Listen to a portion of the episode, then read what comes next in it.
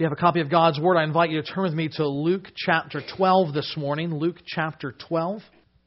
Jesus confronting the, the, the, temptation that so often accompanies us to put our confidence in money and mammon and safety and security, and therefore to worship those things. But the question is is that what you are worshiping this morning, or are you worshiping the one true God?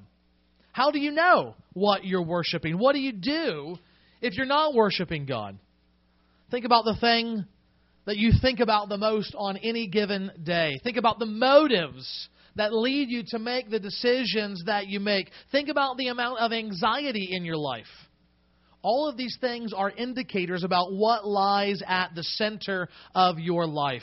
Regardless of where you're at on a Sunday and what theological convictions that you profess to believe, the person or thing that you worship is what you live for, what you work for, even what you are prepared to die for. This morning, Jesus uses an interruption in his teaching to teach his disciples an important lesson about their lives. And as Jesus' disciples today, we need to also hear the same lesson. We specifically this, we must be on guard against the sin of covetousness. And maybe you're here and you're not a disciple of Jesus Christ. Maybe you're, you're here and you're not a Christian. This is for you as well. For ultimately, if you have any concern whatsoever to know God or to be known by Him, covetousness will keep you from Him. Covetousness will keep you from the one true God. What we want to see this morning is that reality. We want to see the very sin of covetousness, the sin of covetousness. Notice how the passage opens. Following on from what we saw last week, and you can read about in the preceding verses if you weren't here, Jesus is in the middle of teaching his disciples when we're told that someone in the crowd said to him, Teacher, my bro- tell my brother to divide the inheritance with me. The history tells us it was very common for Jewish people to go to rabbis and to ask for help solving family disputes because they were supposed to be teachers of the law. They were supposed to know how to apply the, the wisdom of God's word into the various situations of life. But notice how Jesus responds to this man. He says, Who made me a judge or an arbiter over you? Now, one level that might be surprising because, because if we've read the end of Luke's gospel, we know Jesus is the judge and arbiter over all people. But here's the thing Jesus responds in this way not to be harsh, but because this is not what he's here for in this moment. Jesus is clarifying why he came. One day he will judge everyone who's lived. They will stand before him and he will judge them according to their sinfulness and whether or not they have found forgiveness in him. But in this moment, that's not who he is. In this moment, he is the man who is headed towards Jerusalem to die on a cross and become the Savior of the world. There's another reason why he's refusing to engage this guy, and that is he knows the man's heart. But before we ever get into adjudication between these two brothers on who should have what in terms of the father's inheritance, we need to get to the heart of the issue, Jesus says.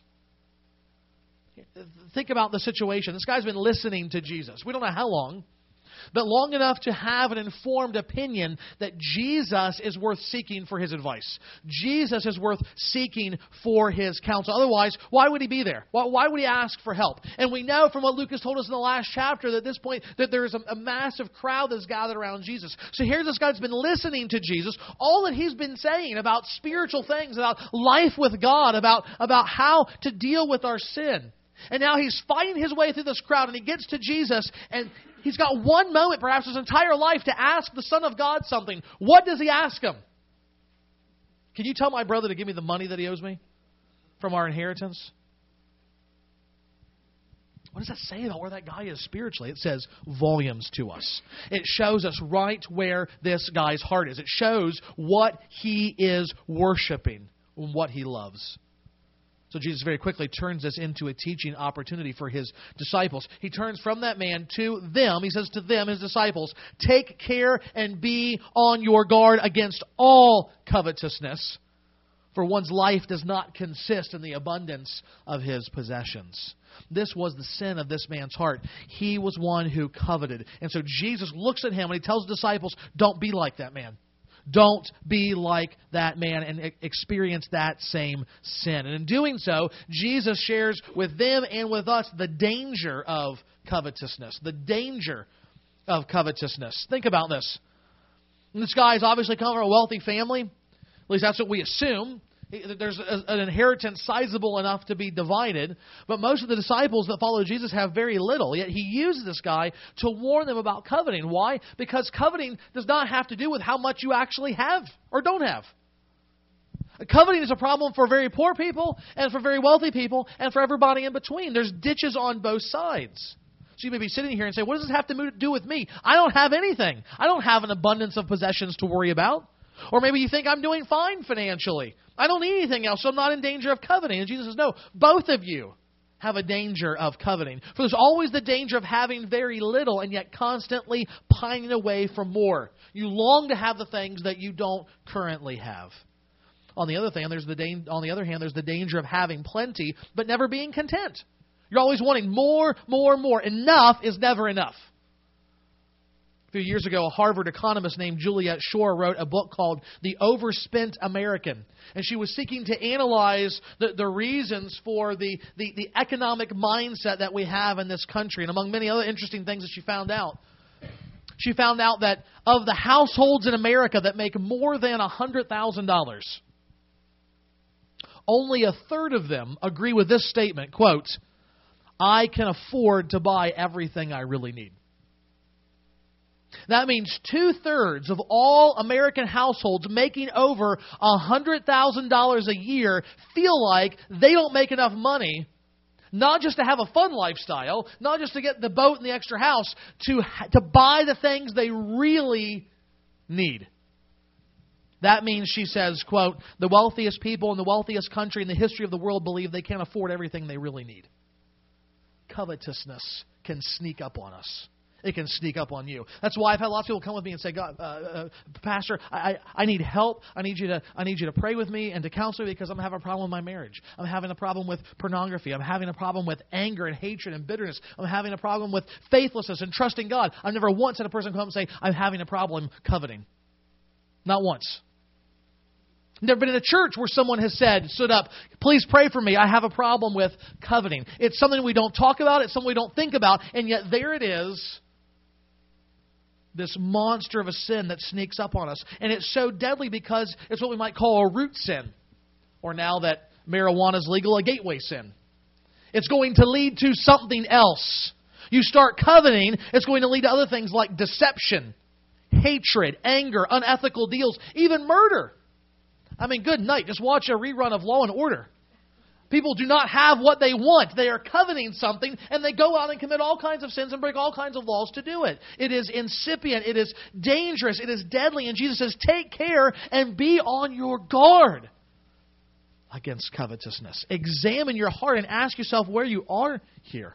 Unless you still think maybe this is not that big of a deal, Jesus goes on and he warns about the devotion of covetousness. The devotion of covetousness. You know, back in the 80s, Gordon Gekko tried to teach us all that greed is good. The Bible says greed is idolatry, it's the worship of a false God. When you desire what you don't have to the point you feel like you need it, you love it, you want it, you desire it, you crave it, you live for it, you've moved from having a problem with stuff to having a problem with God. You've become an idolater. Stuff has become your God. And so Jesus makes it very clear look, life does not consist in the abundance of possessions. That's not what a life is about. Life is not about what we have in terms of stuff, life is about God. The Bible says that true life, what life was meant to be, is found in knowing the only true God and His Son, Jesus Christ. So when we're coveting, we're being drawn out of that kind of life. We're finding meaning in what we have rather than God. We're worshiping created things rather than the Creator. So, the, so, so this is the problem. This is the sin of covetousness that we must be on guard against. The question is, how do you know if that's the sin of your heart? How do you know if that's where you live and breathe each day? Well, Jesus tells us. He tells us a parable, and here we see the symptoms of covetousness. The symptoms of covetousness. The parable begins when the land of a rich man produced plentifully, and he thought to himself, What shall I do? For I have nowhere to store my crops. And immediately here we see the first symptom of one who struggles with coveting what they don't have. They are marked by ingratitude. They're marked by ingratitude. Notice how Jesus carefully words the situation. He doesn't say the man worked hard in his field and it produced plentifully. He doesn't even say the servants worked hard in his field and it produced plentifully. He doesn't say the man was wise and his fields produced plentifully. What does he say? The land produced plentifully. Who made the land? Who watered it from the heavens? Who ordained it to be rich in minerals needed to produce plentiful crops? God in heaven. And this man does not give one whit of thought towards that. Not once does he stop and go as a good Jew and offer a sacrifice of thanksgiving and praise at the temple. Not once does he even bow the knee or lift up his hands to heaven above and thank God that my crops have produced bountifully because it's come from your hand. No, here's the beginning of his problems. When prosperity comes, his first starts honor God, the source of his blessing, but on himself and his further needs. The result is that he not only fails to give thanks in all things, but suddenly now his wife his life is full of worry and anxiety. That's the second the second symptom of a life of covetousness, anxiety. Anxiety. You can almost, at least in my mind, when I read this, I can almost imagine him wringing his hands together in verse 17. What shall I do? What shall I do? I've nowhere to store my crops. His life is self centered rather than God centered, and now for he's now worrying. He's filled with anxiety about this problem of abundancy. How, how, can, how did blessing become a curse in this man's life? It's because he disconnected the source of the blessing from the blessing itself. He disconnected the fact that it came from God, and now for it's a burden that presents anxiety to him rather than a thing to be rejoiced in and thankful and be thankful for. This prosperity should not have driven him to worry. It shouldn't have been a problem. But it was, again, because his, mar- his life was marked by self centeredness. This is the third symptom of a life of covetousness self centeredness. Listen again to the parable and notice the words that come up more than any other. I'll, I'll read it emphatically to help you. The land of a rich man produced plentifully, and he thought to himself, What shall I do? For I have nowhere to store my crops. And he said, I will do this. I will tear down my, my barns and build larger ones, and there I will store all my grain and my goods. And I will say to my soul, Soul, you have ample goods laid up for many years. Eat, relax, and be merry. I'll give you some help. What did you notice? George Harrison should have given him copyright.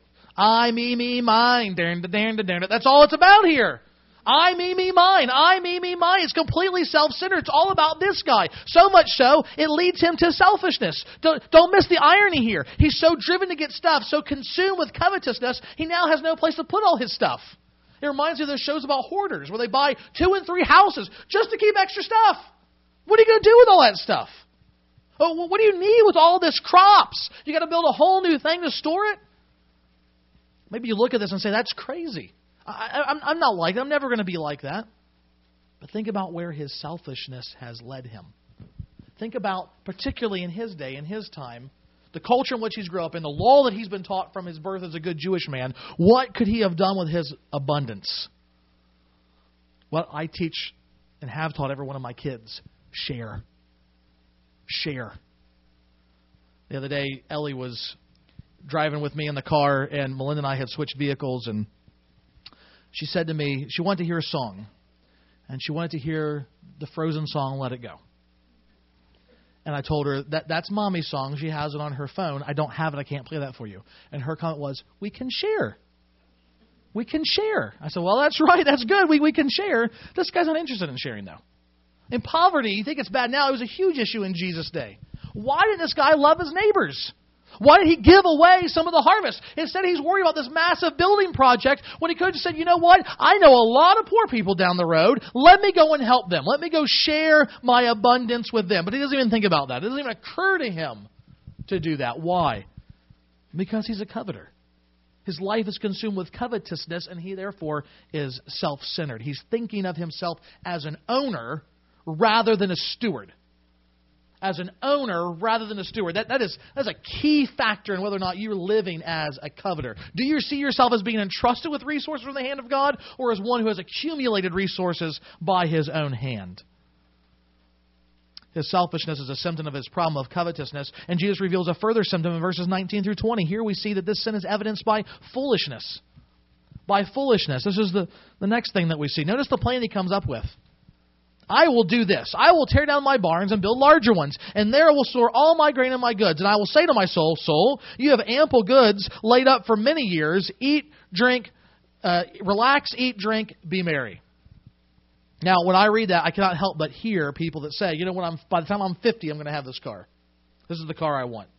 But by the time I retire, I'm going to have this cabin, or I'm going to have this boat, or I'm going to do this. You just fill in the blank with whatever you're familiar with, and that's the attitude that we have. I'm working towards this, where then I can just take it easy. I can coast, and we'll have this nice lifestyle. This guy has his golden years all wrapped, mapped out in terms of wine, women, and song. But notice, right at the moment of his triumph, his, he, he's spoken to his soul, his soul has answered back, and he has this glorious idea with what to do with all this stuff. God says to him, You're a fool. You are a complete and utter fool because tonight, tonight, your soul is required of you. And the things that you have prepared, whose will they be? Uh, uh, what's going to matter to you? Who's going to get all your stuff? That word required, interestingly enough, Jesus knows what he's doing here. It's from the world of banking. And it's the kind of word you would use when a debtor came, or a debt collector would come to collect the, the loan debt. Jesus is saying here, none of us actually owns our lives. Your life does not belong to you. It belongs to the God who gave it to you, the God who created you, the God who formed you in your mother's womb and gave you life and a soul that reflects His. And now, just as with all of us, God has come to collect on that loan from this man. Why was he so foolish? Was it wrong to plan for the future? Is that what Jesus is saying here? Just live for the day and don't set aside anything for the for, for the future or in case that there's a problem or something. No, no, no. That's not the point. In fact, Proverbs has all kinds of things about how to wisely steward your, your money. But the point in Proverbs, and the point here is, it has to be done with reference to God.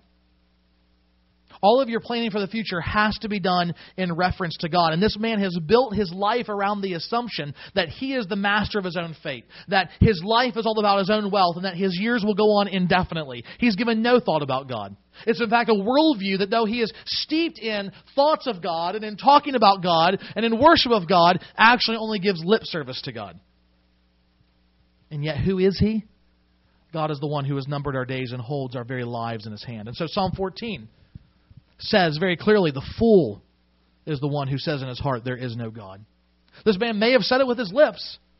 There is one true God, the Lord of Israel, but his life betrays him. He's driven by a heart. And in that heart, in the deepest parts of who he really is, he gives God no account of his life. And in the daily day planning, there's no reflection on what God would have of me, what is going to please him. He lives as if there is no God. And that leads us to the final symptom of covetousness poverty. Poverty. When I was in college, one of the biggest hits on the radio, for me at least, was the most annoying. This scratchy voice singer pondered life, and only conclusion was, Isn't it ironic? The only ironic thing about that song, though, is that all the examples she cited were not ir- irony. There's nothing ironic there. You call it bad circumstances, unfortunate events, or, or bad luck. There's no irony in any of the things, any of the examples she gave. So it just annoyed the snot out of me as a English lit grammarian lover. I thought, no, it's not ironic. But Jesus knows what real irony is here. And here's what he says Though he has laid up treasures for himself here, he has missed out on the one true, most important treasure. This man is sitting, drinking his mint julep or his Diet Coke or whatever it is that makes him relax, and he thinks, I am at the top of the world. I'm getting ready to build this whole new barn. It's going to be great. I'm going to have all this abundance place to put my storage and my wealth and my possessions, and I'm just going to have a great old time. And God says, No. No. You're about to meet me. And when it comes to my relationship with you, you're the poorest man on earth. You are not rich in the things of God. You are not rich towards God, though you have earthly treasures. He missed out on the most important thing in life, knowing God, and therefore he's the poorest kind of man there is. The irony is so, so deep, so obvious that it should make us short with laughter if it weren't so heartbreaking. Here's a man that, that, that, that we don't know. Maybe he started out as a hard worker. Jesus doesn't give us the, the details, but, but you can put all kinds of people in, that you know in, into your own mind there. Think about someone who has worked hard, who has labored hard, or perhaps they never labor. They had a massive inheritance, but, but, but they enjoy all of this wealth. They, they, they take pleasure in, in all of their possessions. I just read of one retired basketball player who spends $1,000 a week on mobile apps. What are you doing in those mobile apps? $1,000 a week. I couldn't waste that much money. But here's the thing they're completely impoverished because they don't know God. They don't know God. So, what do we do? First of all, we stop and say, Is that us? Does that describe my life? As much as we may not want it to, is that what I look like? If I were to be honest with myself when I look in the mirror, if my soul and my heart were laid open, is that me? Is that me?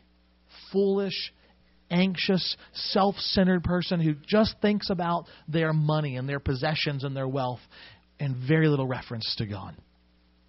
Jesus has given us a warning and painted a, a picture in high def clarity about what a life filled with covetousness looks like. Have we seen ourselves in that parable? And if we do, how do we change? If we don't want to be a covetous person, if we want to have a life that is different, if we want to perhaps preemptively avoid that sin, what do we do? Well, Jesus doesn't leave us hanging. You'll notice the therefore in verse 22. Jesus takes the parable, he takes this warning, and now he says, here's what you do about it. This is what the sin of covetousness looks like. Therefore, this is how you live. And so the last thing that we see is the solution to covetousness this morning. The solution to covetousness. After all that he said in this parable, he says, Now here's what you do. I tell you, verse 22, do not be anxious about your life, what you will eat, nor about your body, what you will put on. For life is more than food, and the body more than clothing. The life driven by coveting is a life of anxiety because you're always worried about what's happening to your stuff you have or how you're going to get the stuff that you don't have. And Jesus says, You don't worry about those things if you're my disciples. Life is not about stuff. Life is not the accumulation of things. It's about more than food and clothing. And if you don't get that, your life is just going to be filled with anxiety. So Jesus says, instead, put to death the sin of covetousness in your heart by first seeking God's kingdom. First seeking God's kingdom. This is how you sever the root of greed and coveting. You seek God's kingdom. This is what it, this is what he says in verse 31. Do not seek what you are to eat and what you are to drink, nor be worried, for all the nations of the world seek after these things, and your Father knows that you need them. Instead, seek his kingdom.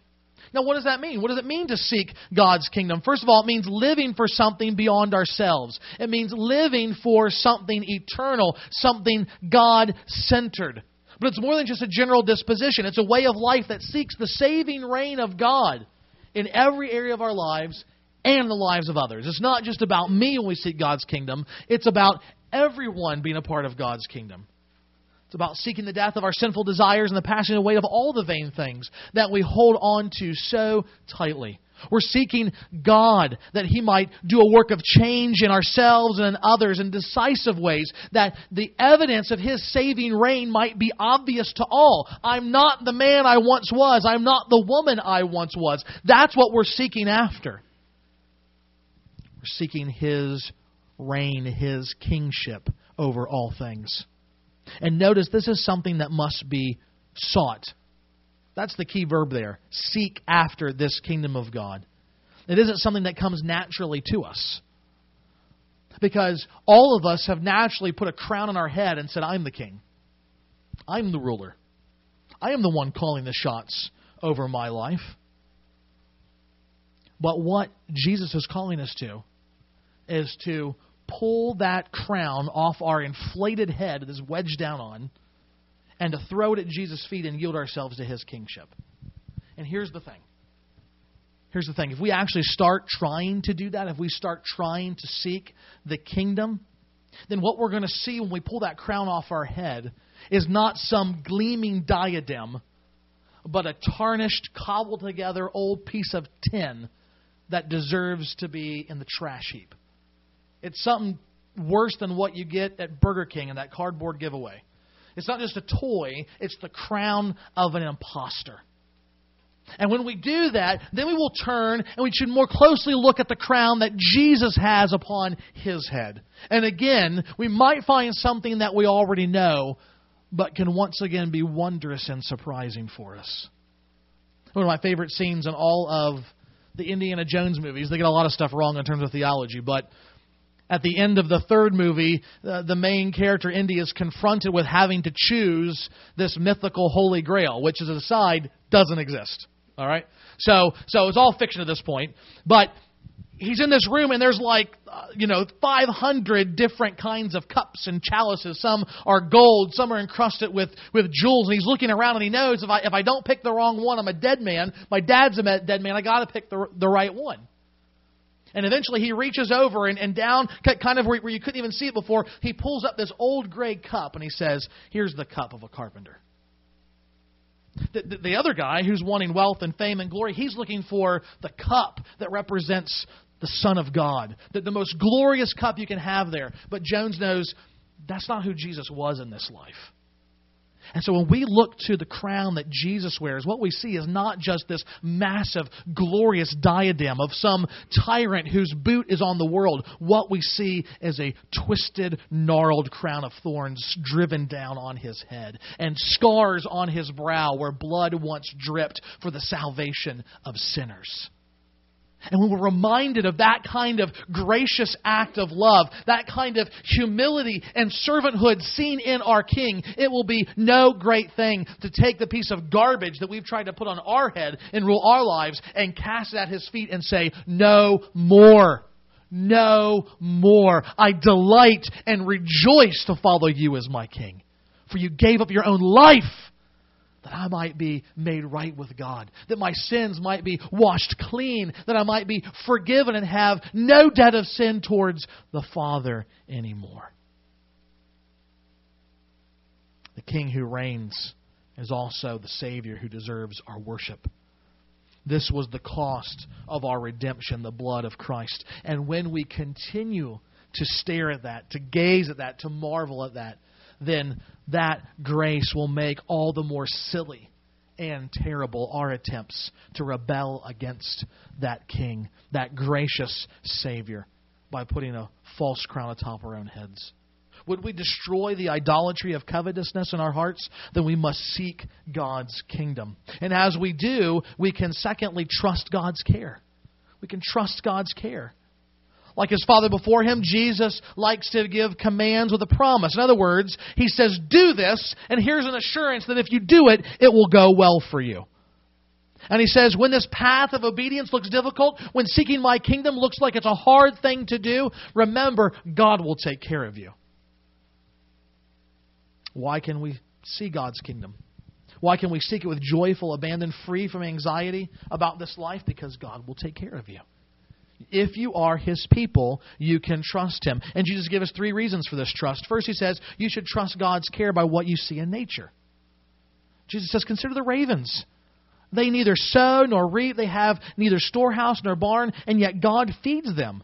Of how much more value are you than the birds? And then in verse 27, consider the lilies, how they grow. They neither toil nor spin, yet I tell you, even Solomon in all his glory was not arrayed like one of these. But if God so clothes the grass which is alive in the field today and tomorrow is thrown into the oven, how much more will he clothe you, O you of little faith? Jesus says, think about the ways that God cares for the lowliest of creatures, how he arrays the meanest of plants with his glory. He's already set the example as a caring God, not just in creation, but now how much more for his children? As a father, will he not care for you? You are the crown of his creation, his very image bearer. And so, secondly, he goes on to say, then you should trust God's care because anxiety is futile. He says, look, let's just get practical for a minute. Anxiety is not good for you, it doesn't work. Isn't that what he says? Which of you, verse 25, being anxious can add a single hour to his span of life? If you're not able to do a small thing as that, why are you anxious about the rest?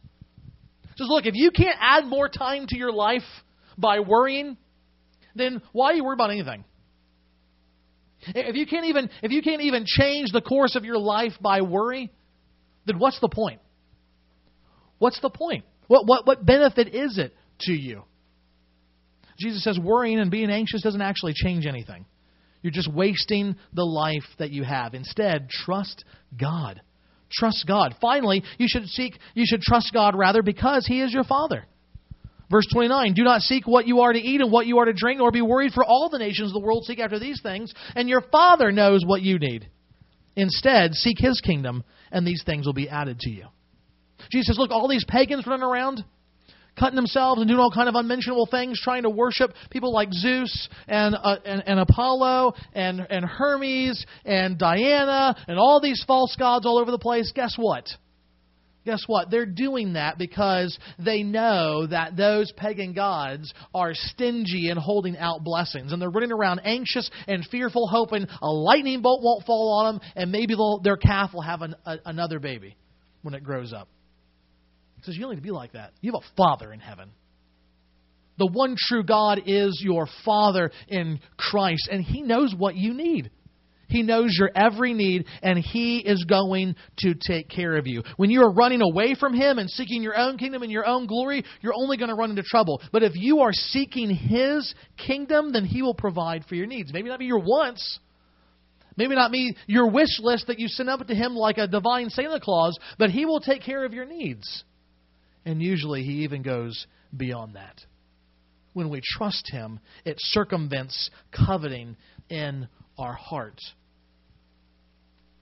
finally we can overcome coveting. If we seek God's kingdom, if we trust God's care, and if we treasure God's glory. Jesus says, Fear not, little flock, for it is your Father's good pleasure to give you the kingdom. Sell your possessions and give to the needy. Provide yourselves with money bags that do not grow old, with a treasure in the heavens that does not fail, where no thief approaches and no moth destroys. For where your treasure is, there your heart will also be. Notice that last verse where your treasure is, there your heart will also be. Jesus is saying the way to get your heart to be set on the right things is to treasure the right things. So when you treasure God above all else, then anything else that you that you have or hold on to is, is done so loosely. If God is the most important thing in your life, if He is your treasure, everything else is, is expendable. Everything else, no problem to give away. Everything else, no problem to be done with. It's easy to be generous when God is your treasure and not your stuff. It's very easy to be able to, to give away money and time and resources. when that's not, that's not your God. That's not your treasure. It's not what you're pining after and working for and living for. Now, and all this is important, we also understand Jesus is saying wealth's not bad. He's not saying don't be wealthy. He's not saying always be poor. What he is saying is you must spend your money in such a way that it's clear you don't feel at home here. You're not setting up shop. You're not establishing your kingdom as if you're going to live on forever and ever and ever. No, you can say, I'm only here for a short while. And then I'm going to my real home with my heavenly Father you must make sure in the midst of whatever God has blessed you with, it doesn't become your treasure. You simply, you simply become a steward of it. We glorify God with our money when we spend our money in ways that show that God is our treasure. Think about the example of Blaise Pascal. Some of you that are in school or have been in school recently will recognize him as a mathematician who excelled in geometry. In fact, he showed such a deep display of geometry when he was simply 12 years old, though he had never actually been trained in it. That his training and skill was advanced through school, and eventually he came to write all kinds of useful works on math and even experimental physics. But more important than all that, Pascal was a devoted Christian. He wrote books on grace, the life of Christ, as well as other Christian works. And his love for God drove him to love the poor as Pascal got older, he increasingly deprived himself so that he could give more of his things away. He sold his coaches and his horses, his fine furniture and his silverware, even his library in order that he might give to the poor. And, and someone challenged him on this. They said, Pascal, why are you doing this? Uh, why are you giving all of your stuff away? And here's what he said He says, I love poverty because Christ loved it. I like wealth because it gives me a means to assist the needy in Pascal, we have a right view of finances, of possessions, of wealth. He knew what it meant not to, store, to store his treasure here, but to send it on to heaven, to use his money to the glory of God. Putting your money in heaven, sitting it on ahead of you means we don't hoard it now. We, we invest in the work of the kingdom. The Bible is replete. It's just filled with instructions for giving away the money that God has given to you, for giving to the poor, giving to the church, giving to, to missionaries who work for God. That's why God gives us an abundance. He gives us more than we need. It's so that we can give above and beyond what we need out of our abundance to alleviate spiritual and physical misery. Enough for us and abundance for others. Which is why I think John Piper is exactly right when he says this. The issue is not how much a person makes. Big industry and big salaries are a fact of our times, and they're not even necessarily evil. The evils in being deceived into thinking a thousand dollar salary must be accompanied by a thou, uh, excuse me a hundred thousand dollar salary must be accompanied by a hundred thousand dollar lifestyle. God has made us to be conduits of His grace. The dangers in thinking the conduit should be lined with gold. It shouldn't. Copper will do. Copper will do. All of us, as we stand back and take in what Jesus is saying here, all of us have the destructive, even soul damning seeds of covetousness in our own hearts. Some of us have already a slight infection. We, we feel the drawl of the world in our thinking and in our feeling and in how we live and the decisions that we make. Some of us are all the way at stage four. Our life is consumed with covetousness. But wherever we're at, the treatment is the same massive doses of the gospel of Christ. For there we find a Savior so glorious and so precious that everything else pales in comparison to Him. Father, we are so thankful for your Son who who came into this world and he gave his life for sinners like us. We pray, Lord, that you would help us to fix our eyes on him, that in the glory of the grace and the mercy shown to us there, that we will find that everything in this world pales in comparison. That he alone should be the object of our of our greatest treasure and desire, so that everything else will fall into its appropriate place of priority. God, help us not to love things. Help us to love you and the Son that you gave. God, do this as you continually change us by your Spirit and your Word. We ask it for Jesus' sake. Amen.